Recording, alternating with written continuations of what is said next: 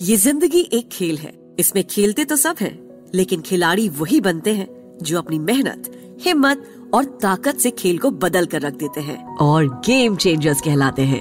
Media journalism business sports और politics की मशहूर पर्सनालिटीज के स्ट्रगल्स और उससे आगे बढ़ने की कहानी सुनिए उन्हीं की ज़ुबान से। सुनिए गेम चेंजर्स को on red podcast only on the red F M India app hi, आप सुन रहे हैं द गेम चेंजर्स मेरा नाम है सुदर्शन और इस पॉडकास्ट में हम उन लोगों से बातें करते हैं जिन्होंने अपने अपने फ़ील्ड में अपनी अपनी इंडस्ट्री में गेम के ट्रेंड को गेम के सिनेरियो को पूरी तरह से चेंज करके रख दिया। इसीलिए इस पॉडकास्ट का नाम हमने दिया है गेम चेंजर्स और जब बात म्यूज़िक की आती है तो म्यूज़िक किंग जिसे कहा जाता है, वो है टी सीरीज़ और टी सीरीज़ के ओनर है मिस्टर भूषण कुमार, जिन्होंने सिर्फ़ 19 साल की उम्र में टी सीरीज़ को संभाल लिया था। उसके बाद से टी सीरीज़ सिर्फ़ ऊपर गया है। वर्ल्ड का सबसे बड़ा यूट्यूब चैनल म्यूज़िक इंडस्ट्री में इंडिया के सबसे ज़्यादा गानों को ओन करने वाला लेबल टी सीरीज़ आज के इस पॉडकास्ट में हम बात करेंगे मिस्टर भूषण कुमार से। There are so many people which, which are a part of change in Bollywood, but there are very few जो ये कह सकते हैं कि उन्होंने एक पर्टिकुलर चीज़ के दम पे बॉलीवुड को बदला। अगर आपके संदर्भ में बात की जाए तो म्यूज़िक के दम पे भी आपने बॉलीवुड को काफ़ी हद तक बदला। और आपकी लाइफ को अगर मैं दो हिस्सों में बांटूं तो टीनेज के पहले वाली लाइफ और एक टीनेज के बाद वाली लाइफ दो तरह की लाइफ आपने जी है जी। तो सर सबसे पहले मैं टीनेज के पहले वाली लाइफ पे जाना चाहता हूँ। कैसी थी वो वाली लाइफ तो सबसे अर्ली मेमोरीज क्या है लाइफ की? मेरी मेरी जो अभी ये दो लाइफ है उसमें तो काफ़ी डिफरेंस है। क्योंकि टीनेज में या टीनेज से पहले वाली लाइफ में जैसे सब एक अंडर टीनेज लोग करते हैं। मेरे को गाड़ियों का बहुत शौक था। मतलब मैं मेरे को अभी भी याद है मेरी जब मैं काफ़ी काफ़ी छोटा था तब मेरे फादर ने मुझे एक गाड़ी लेके दी थी थी विच वॉज़ अ वो miniature version of Mercedes Benz था कन्वर्टेबल और वो एक पहली गाड़ी थी जो पेट्रोल से चलती थी। मतलब नॉर्मली उस एज में लोग बैटरी ऑपरेटेड गाड़ियाँ लेते हैं तो दिस ये ये गाड़ी हांगकॉन्ग से मेरे फादर लेके आए थे और दी थी दैट दैट वाज तो मैं बहुत अर्ली एज में हाँ। गाड़ी चलाना सीख गया था। मतलब समझिए जब मैं फिफ्थ फिफ्थ सिक्स स्टैंडर्ड में था। तो मैं गाड़ी चलाना सीख गया था बिकॉज़? या because of that small car sir सबसे अर्ली मेमोरी तो वो एक बहुत मेरी अ, अ, बहुत अ, मतलब बहुत वो ताज़ी मेमोरी अभी भी मेरे उसमें क्योंकि पहली बार ऐसी चीज़ हिंदुस्तान में आई थी और वो मुझे मेरे फादर ने ला के दी। और गाड़ियों का शौक आपको है तो इसलिए शायद? जी तो उस टाइम से गाड़ियों का शौक तो सर आपका अभी भी झलकता है आपकी गाड़ियों की फ़ोटोज़ काफ़ी सारे उसमें अभी अभी खैर अभी थोड़ी चीज़ें डिफरेंट हो गई हैं। अभी मैं लग्जरी कार ली है मैंने रोल्स रॉयस तो दैट इज़ जस्ट फॉर मतलब ऑब्वियसली बिज़नेस वगैरह में मीटिंग्स में जाने के लिए। लेकिन अभी वो लेजर ड्राइव का टाइम मिल पाता है आपको? नहीं एकदम नहीं मिल पाता है। आप तभी देखिए मेरे पास फरारीज लैम्बोर्गिनी सब थी। हाँ वो मैंने सब मतलब नहीं रखी अभी क्योंकि मेरे को चलाने का समय नहीं मिलता। है अब थोड़े एक एक बार वापस लूँगा because my son is growing up तो वो बहुत जिद करता है कि मुझे फरारी चाहिए। तो उसको भी आपने प्लान करके लिया है कुछ ऐसी छोटी गाड़ी पेट्रोल वर्जन लाने का? आ, नहीं ऐसा वो नहीं मेरे को मेरे फादर फादर थोड़े बहुत डेयरिंग थे तो वो बोलते थे नहीं जो चीज़ मैंने नहीं की है वो मेरा बेटा करेगा। तो वो इसलिए वो चीज़ें वो वो चीज़ें लेके देना चाहते थे जो उनके टीनेज में उनके पास नहीं थी। तो बट मेरे मेरी मेरी मॉम मेरी वाइफ वो थोड़े से सिक्योर रहना चाहते हैं चीज़ों में तो इसलिए बहुत ज़्यादा चीज़ें नहीं हालाँकि घर में यही बोला जाता है कि मैं बहुत ज़्यादा दे देता हूँ मेरे बेटे के लिए। So but that's in in me because मेरे दिमाग में अभी भी वो चीज़ है जो मेरे फादर हमेशा जो मेरे लिए करते थे तो मुझे मेरे भी मेरे को भी मेरे बेटे के लिए करना है। सर वो आप जब आप कह रहे हैं कि आपके आपकी मॉम कहती हैं आपकी वाइफ कहती है कि आप बहुत ज़्यादा दे देते हैं बेटे को वो शायद इसलिए तो नहीं है क्योंकि आपके पास इतना बड़ा एम्पायर है। T series now you are into YouTube जो कि वर्ल्ड का सबसे बड़ा चैनल है। You are now planning to become world's India's biggest film company आप ऑलरेडी इंडिया की सबसे बड़ी म्यूज़िक कंपनी है। तो जो टाइम कहीं आप अपने बेटे को नहीं दे पाते उसको कॉम्पनसेट करने के नहीं नहीं not not at all I love my son too much वो तो वो बात नहीं है। अ, बात अलग है means like like you know my father use to tell me के जो मैं नहीं इंजॉय कर पाया हूँ तो वो अपने बेटे को तो ज़रूर इन्जॉय कराइए जैसे मैं तुझे करा रहा हूँ। तो वो एक इमोशनल चीज़ भी है जो मेरे मन में है हमेशा से। जी। आ, कि पापा मुझे ऐसा बोलते थे। उस टाइम तो मैं बहुत छोटा था तो ज़्यादा मैं उस चीज़ को सोचता नहीं था लेकिन अब वो बातें याद आती हैं। और उसी को मैं सोच के मैं अपनी मॉम से और अपनी वाइफ से थोड़ा सा झगड़ लेता हूँ इस बारे में कि नहीं नहीं मुझे करना है तो कोई ऐसी प्रॉब्लम नहीं है। सर बहुत सारे पेरेंटिंग के गुण ऐसे भी होते हैं जो आप अपने माँ बाप से इम्बाइब करते हैं। आपके डैडी से आपने क्या लिया? सी पैशन फॉर वर्क जो उनके अंदर पैशन था वो मतलब मैं आज जितना भी करने की कोशिश करूँ हम्म। उतना नहीं कर सकता हूँ। हालाँकि मैं बहुत करता हूँ अठारह अठारह घंटे I am totally into work मतलब चाहे वो म्यूज़िक बनाना हो और अब साथ में फिल्म्स भी बनाना हो। जी। लेकिन उनका passion for work was something else वो सोते जागते हर टाइम वो उनके दिमाग में एक ही चीज़ होती थी that is that was music तो वो एक पैशन जो है वो मेरे तभी मैंने ये फ़िल्म ये बिज़नेस म्यूज़िक बिज़नेस मैंने संभालना शुरू किया। अदरवाइज़ तो कोई मेरा ऐसा कोई सोच ही नहीं थी कि मैं ये बिज़नेस में जाऊँगा या मैं कुछ और करूँगा। कुछ सोचा ही नहीं था। हम्म अचानक it happen one day and मेरे को ये चीज़ इसमें कूदना पड़ा। और वो उनका पैशन और हार्डवर्क जिस तरीके से वो अ, काम करते थे वो तो मैंने काम करते हुए उनको देखा था। मतलब ऑब्वियसली एक्चुअल काम करते हुए ऑफ़िस वगैरह में नहीं देखता था लेकिन घर पे जिस तरीके से सुबह उठते ही वो फ़ोनों पे लग जाते थे और सबसे किस तरीके से बात करते थे जब मैं उस फैक्ट्री जाता। नहीं मेरे हाँ लैंडलाइन होती थी लेकिन मेरे हम मोस्टली हम इनिशियली तो दिल्ली में रहते थे तो माय फादर हैड उनकी फ़र्स्ट कार थी जिसमें कार फ़ोन था। अच्छा।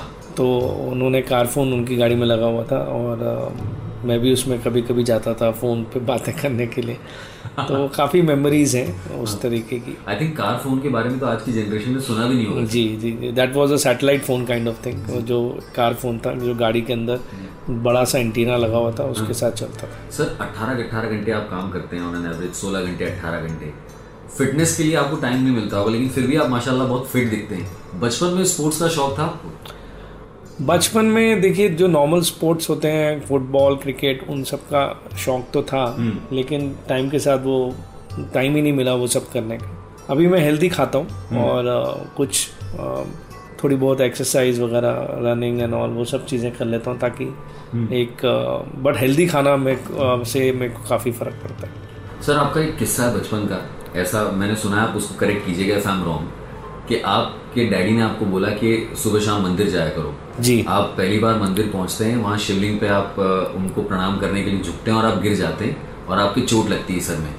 उसके बाद भी आप अगले दिन मंदिर जाते हैं तो आपके डैडी ने आपकी मम्मा को कहा था कि ये देखना बहुत हार्ड वर्किंग बनेगा। उन्होंने आपके मतलब जो वो कहते हैं पूत के पग पालने में दिख जाते हैं। ये किस्सा कितना सच है सर? ये सच है लेकिन अ, मैं पहली बार नहीं गया था मंदिर। मैं मंदिर अ, मेरे फादर ने मुझे अ, सुबह शाम मंदिर जा, जाने की आदत डाली थी। हम्म।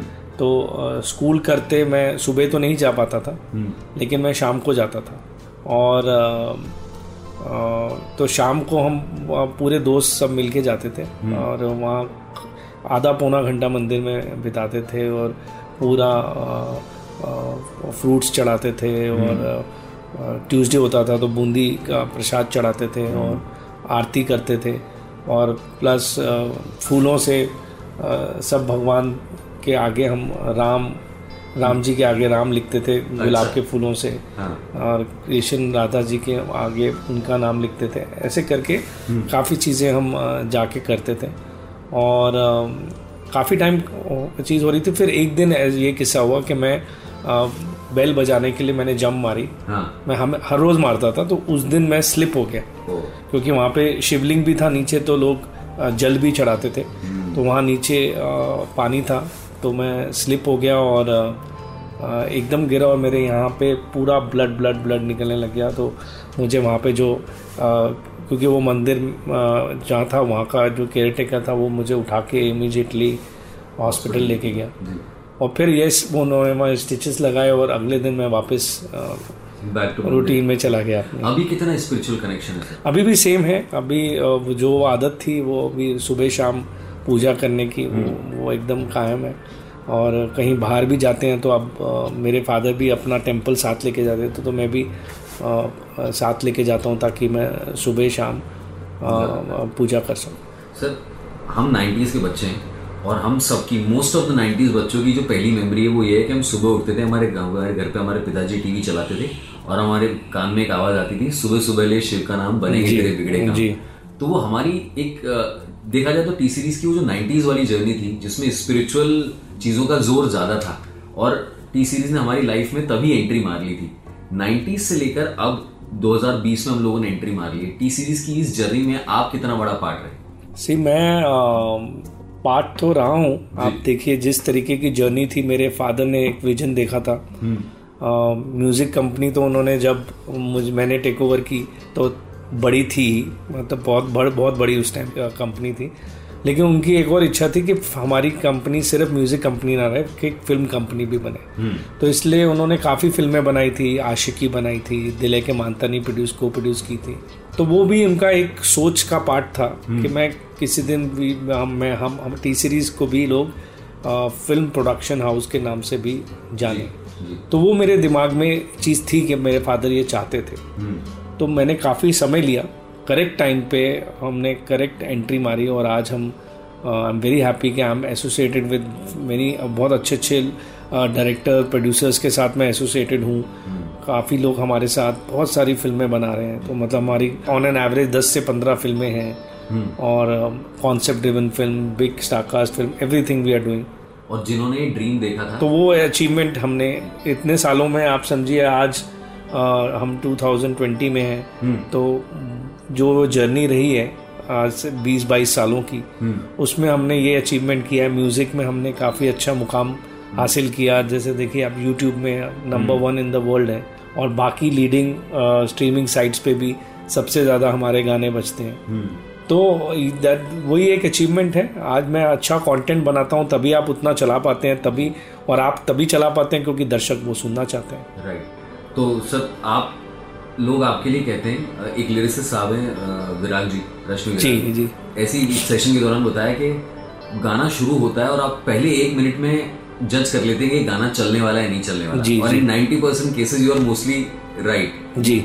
तो ये म्यूज़िक ईयर जो है, ये किस तरह से आपने डेवलप किया? आपको लगता है कि जन्म से था या क्या आप ये फादर से इनहेरेंट आया मुझे। मेरे फादर को बहुत ईयर सेंस का बहुत पक्का कहते थे उनको। बहुत सारे गाने हैं, धक धक करने लगा, एक, दो, तीन, तम्मा तम्मा लोगे, जो हमारे, हमारी फ़िल्में नहीं थी म्यूज़िक हमारे पास थे। इन सब के गानों को सुपरवाइज में, और और कंपोज जो करवाया था म्यूज़िक डायरेक्टर से वो सिटिंग्स जो हुई थी वो मेरे फादर के ऑफ़िस में हुई थी उन्होंने ये चूज़ करके गाने किए थे। आशिकी की पूरी एल्बम उन्होंने फुल कॉन्फिडेंस से बना के वो भट्ट साहब के पास लेके गए थे कि यार आप इसकी फ़िल्म बना दीजिए कि ये गाने मतलब ज़िंदगी भर बजेंगे और ये एवरग्रीन एल्बम होगी ये मेरा कन्विक्शन कहता है।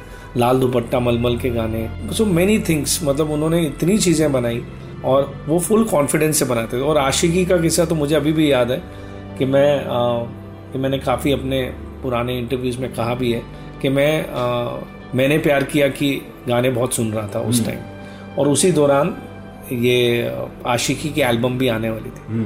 तो मेरे फादर ने मैं एक, एक दिन उनके साथ जा रहा था तो मैंने मैंने प्यार किया के गाने लगाए हुए थे कैसेट में। तो उन्होंने बोला उन्होंने मुझे अनरिलीज कैसेट दी।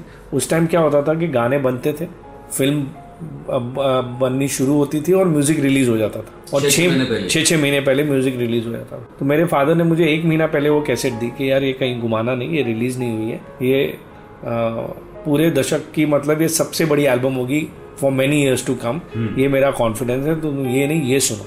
उस दिन से मैंने वो गाने सुनने शुरू किए। और आज भी मैं सुनता रहता हूँ। तो अ, तो ईयर सेंस जो है वो उनसे ही आई है। और प्लस जब मैंने पहली बार अ, दो चीज़ों से अपने आप को टेस्ट किया जब मैंने शुरुआत में गाने बनाने शुरू किए। मैंने एक एल्बम बनाई तुम तुम बिन और एक एल्बम बनाई नॉन फ़िल्म एल्बम दीवाना। और दोनों मैंने अपने टेस्ट से बनाई और हर लिरिक्स उसकी साउंड उसका अरेंजमेंट उसके लिरिक्स उसको कौन गाएगा उसमें ढोलक कितनी बजेगी तबला कितना बजेगा वेस्टर्न बीट कहाँ आएगी गिटार बजेगा ना एवरीथिंग हमने तीन चार महीने बैठ के साजिद वाजिद और फैज़ अनवर के साथ उसको पूरा नॉकडाउन किया और वो एल्बम हमने रिकॉर्ड करके शूट की। और उस टाइम हमने सोनू निगम को रिक्वेस्ट की उन्होंने रिलेशन करते गा दिया।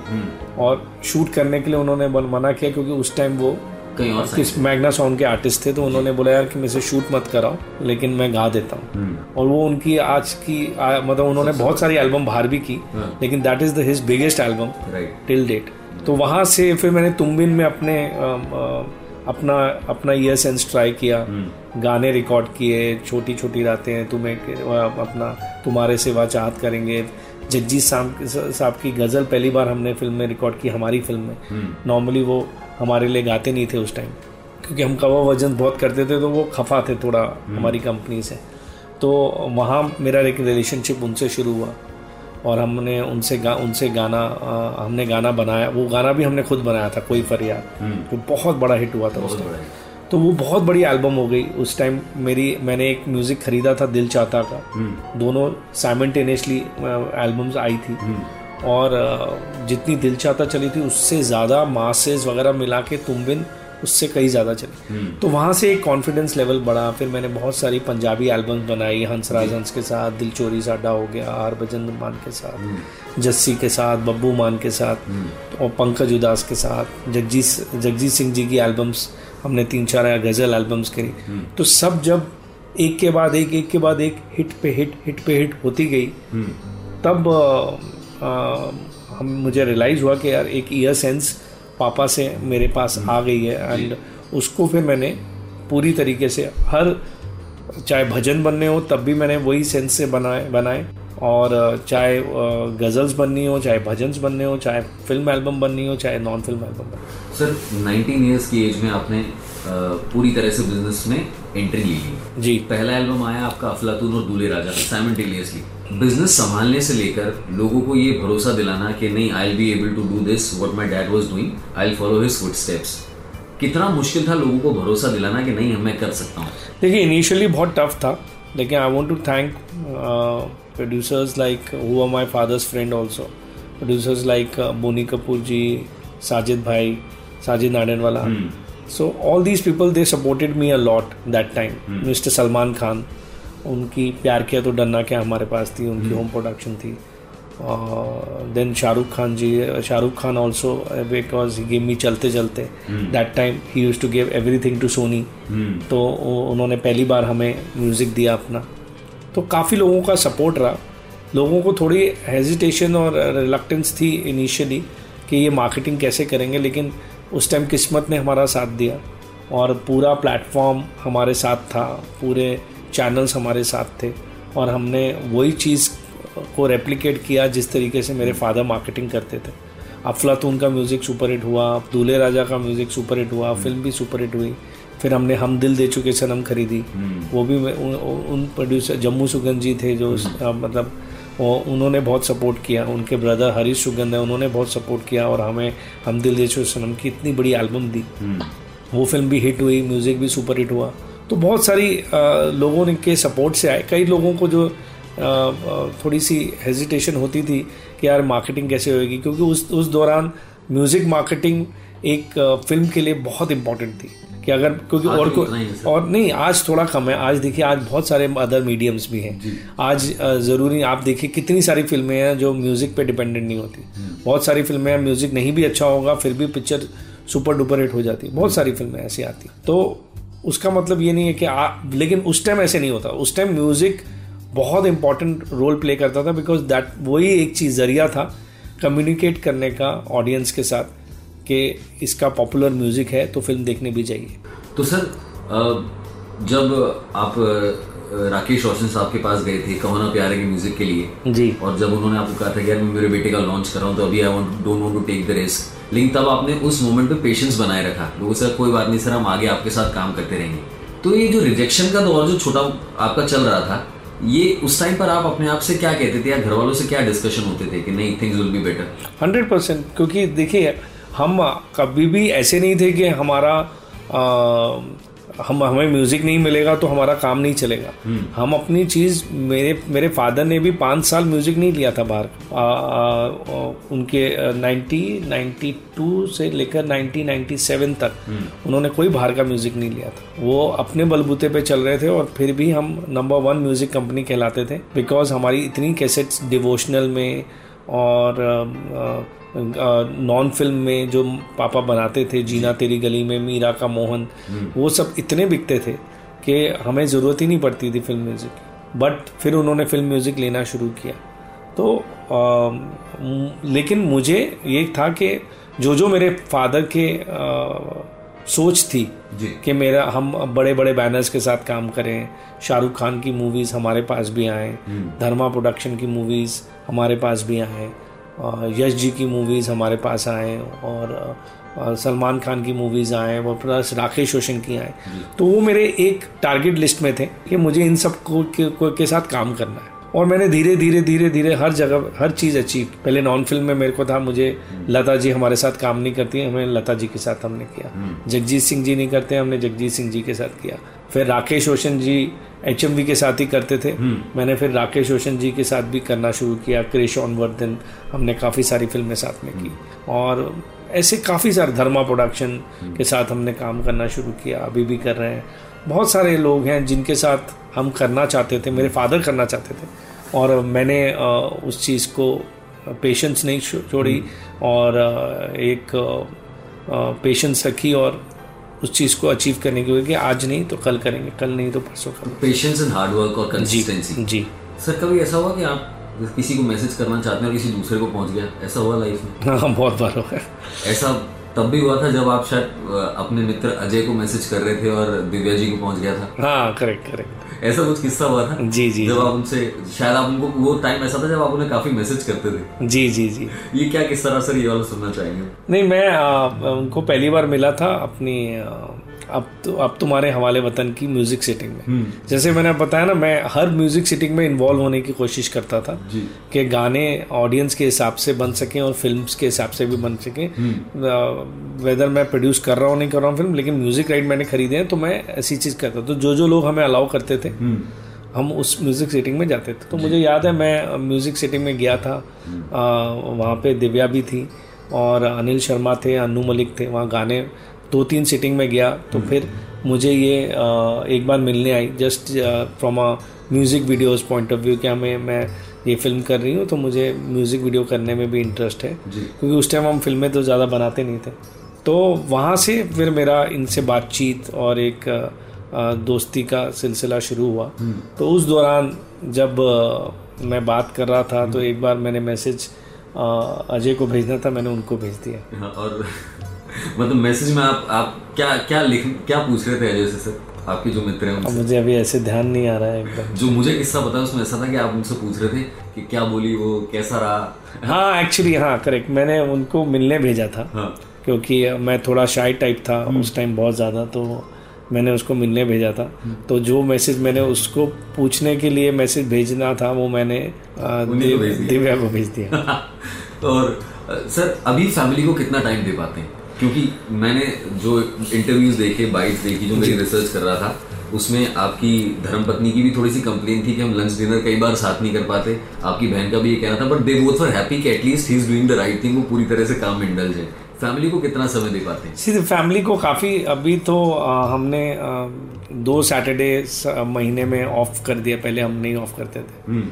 और संडेज होते हैं और जो भी हॉलीडेज होते हैं ऑब्वियसली इन सैटरडे संडे में भी थोड़ा थोड़ा टाइम तो मुझे बाहर जाना ही पड़ता है तीन चार घंटों के लिए हम्म। अभी बीच में मैं जाता हूँ लेकिन कोशिश पूरी करता हूँ कि फैमिली को टाइम दे सकूँ और अपने बेटे को टाइम दे सकूँ। तो मेरे को इंतज़ार रहता है हमेशा सैटरडे का कि जब उसकी क्योंकि नॉर्मली मैं रात को लेट आता हूँ तो हाँ। मैं उनको मिल नहीं पाता हूँ बेटे को और सुबह वो जल्दी चला जाता है छः बजे तो तब भी मैंने तब मैं उठ नहीं पाता हूँ। सर यूट्यूब डिजिटल स्पेस में आपने सबसे पहले एंट्री मारी और कंटेंट की वजह से वहाँ पे आप किंग बन गए। Number one followed page on YouTube Bollywood का जो हिसाब है वो उसमें जैसा रेड एफ़ का हिसाब है जी। कि सत्तर परसेंट म्यूज़िक आपका ही प्ले किया जाता है। जी। भले वो टीवी चैनल्स हो भले वो रेडियो स्टेशन हो। कोई टारगेट सेट किया आपने अपने लिए? सी मैं यही चीज़ है कि मैंने टारगेट कुछ सेट ही नहीं किया। अभी मैं हम फ़िल्में बना रहे हैं तो अभी मुझे जब लोग आके बोलते हैं अरे यार आप आपको पता है आप सबसे ज़्यादा फ़िल्में बना रहे हैं पुट एवरीबडी पुट टुगेदर कि अगर सारे लोगों को इकट्ठा करें उसके बाद भी आप डबल फ़िल्में बना रहे हैं लोगों से। तो मैं उस चीज़ को टारगेट कभी सेट नहीं करता हूँ। I just want to do good work and music में भी और uh, फ़िल्मों में भी। जी। और प्रैक्टिकल वर्क मेरा कोई ऐसा पैशन नहीं है कि मैं पैशन में बिज़नेस लॉस कर दूँ। जी। तो मैं कैलकुलेटिव रिस्क लेता हूँ हर फ़िल्म में। हम्म। और जो मुझे विजन में लगता है मेरे विजन में कि मुझे ये फ़िल्म में इन्वेस्ट करना चाहिए तो मैं बड़ा इन्वेस्टमेंट भी करता हूँ। जैसे आज हमने एक सौ पंद्रह करोड़ रुपए के बजट में तानाजी बनाई। हम्म। और उसमें कुछ रिस्क था लेकिन एक कन्विक्शन था एक सपोर्ट था अजय देवगन जी का जो उन्होंने अ, मैंने उन पे ट्रस्ट किया उन्होंने हम पे ट्रस्ट किया और हमने उनके एक विजन को फुल सपोर्ट किया एज अ प्रोड्यूसर और आज सक्सेस हम सबके सामने है। एंड तो वो चीज़ें होती हैं मैं कैलकुलेटिव रिस्क लेता हूँ। हम्म। कई फ़िल्मों में कि अगर मैं दो फ़िल्मों में बहुत बड़ा इन्वेस्टमेंट कर रहा हूँ तो अ, कुछ फ़िल्में ऐसी भी बनाता हूँ जिसमें श्योर शॉट हो। जिसमें श्योर शॉट हमें मतलब इन्वेस्टमेंट कम हो रिटर्न ज़्यादा हो। तो that way we have balance it out but मैं किसी चीज़ का टारगेट और वो वो नहीं बनाता हूँ कि मुझे इतनी फ़िल्में हिट करनी है या इतने गाने देने हैं। जस्ट करते जाते हैं और रोक नहीं लगाते। अगर सिंगल्स बनाने हैं तो 25 सिंगल बना रहा हूँ मैं 30 सिंगल बना रहा हूँ साल में। हम्म। और अ, कुछ और एसोसिएशन की जैसे बात आपके रेड एफएम से ही हमारी चल रही है तो वो एक ही मीटिंग में हमारी लॉक हो गई कि हाँ ये करते हैं। हम्म। तो I I never target things जो म्यूज़िक से रिलेटेड फ़िल्म से रिलेटेड मुझे इमीजिएटली कैलकुलेटिवली रखता है कि यार इसमें बेनिफिट है। I do it and most of the time हम उसमें मैं सक्सेसफुल रहता हूँ। तो तो और करने की चाहत होती है फिर। Sir we are almost at the end आपके दोस्त कितने हैं अभी? सर्कल आपका सी देखिए दोस्त मेरे अ, मेरी फ़िल्म इंडस्ट्री के बहुत सारे दोस्त हैं। मीन्स और उन्हीं और बाकी पर्सनल दोस्ती रखने का मेरे को समय भी नहीं मिलता है। तो जो फ़िल्म इंडस्ट्री में मेरे दोस्त हैं वही मेरे अच्छे दोस्त भी हैं। उनके साथ ही मैं कभी ऐसी आउट ऑफ़ फ़िल्म भी बातचीत कर लेता हूँ खाना वाना खा लेता हूँ। तो मतलब एक बहुत इक्वेजन उस तरीके की मेरे फ़िल्म के इंडस्ट्री के लोगों के साथ ही जैसे लव रंजन के साथ मेरा एक बहुत फ्रेंडली रिलेशन है। हम वो खाना बनाते हैं खाना बनाना जानते हैं बहुत अच्छी तरह। बहुत टेस्टी खाना बनाता है। तो कई बार मैं बोलता हूँ मैं तेरे मेरे घर आ रहा हूँ तो खाना बनाओ ये बना दो वो बना दो। तो वो एक पर्सनल इक्वेजन बहुत है बहुत कम लोगों के साथ। सर अभी 2020 चल रहा है चीज़ें इन योर फेवर चल रही हैं सब कुछ ठीक चल रहा है। तो जब सब कुछ अच्छा अच्छा चल रहा होता है तब आदमी जनरली थोड़े से रिलैक्स मोड में आ जाता है। आपके लिए लोग कहते हैं कि आप कभी रिलैक्स दिखते ही नहीं है। तो आपने कभी सोचा है कि यार इस पर्टिकुलर एज में जाके I I might do this या कुछ अपने पर्सनल टारगेट आपने बनाए? सी पर्सनल टारगेट यही बनाए कि मीन्स आज नाम अच्छा कमा लिया है पैसा by grace of God business में प्रॉफिटेबिलिटी भी बहुत अच्छी है। तो थोड़ा टाइम पर्सनल लाइफ को और फैमिली को एक्स्ट्रा देना चाहिए। उसके लिए ही मैं कुछ फिगर आउट कर रहा हूँ कि हम कर सकें। लेकिन जो पैशन फॉर वर्क है और जो अ, काम है वो किसी तरह मेरा अ, कम नहीं होगा। वो तो हम अ, उतनी स्पीड पे रखेंगे ही जितना हम अच्छी तरह मैनेज कर सकते हैं। But at the same time एक पर्सनल लाइफ को मुझे थोड़ा और सिस्टमेटिक करना है जो मैं डेफिनेटली करने की कोशिश कर रहा हूँ। जो आपको यूथ सुन रहा है जो आपको सुन रहे हैं ऐसे लोग जो लाइफ में थोड़ा सा मोटिवेशन चाहते हैं उनकी लाइफ का गेम चेंज करने के लिए आप क्या एडवाइस देना चाहेंगे अपनी तरफ़ से? सी देखिए मैं हमेशा एक ही चीज़ बोलता हूँ कि मीन्स एक आपको अपने पेरेंट्स की सुननी चाहिए। वो बहुत इम्पोर्टेंट होता है। क्योंकि जो और प्लस उनके पैशन को फॉलो करना चाहिए। तो मैंने अपने फादर के पैशन को फॉलो किया तो आज मेरे को ये अचीवमेंट मिली है।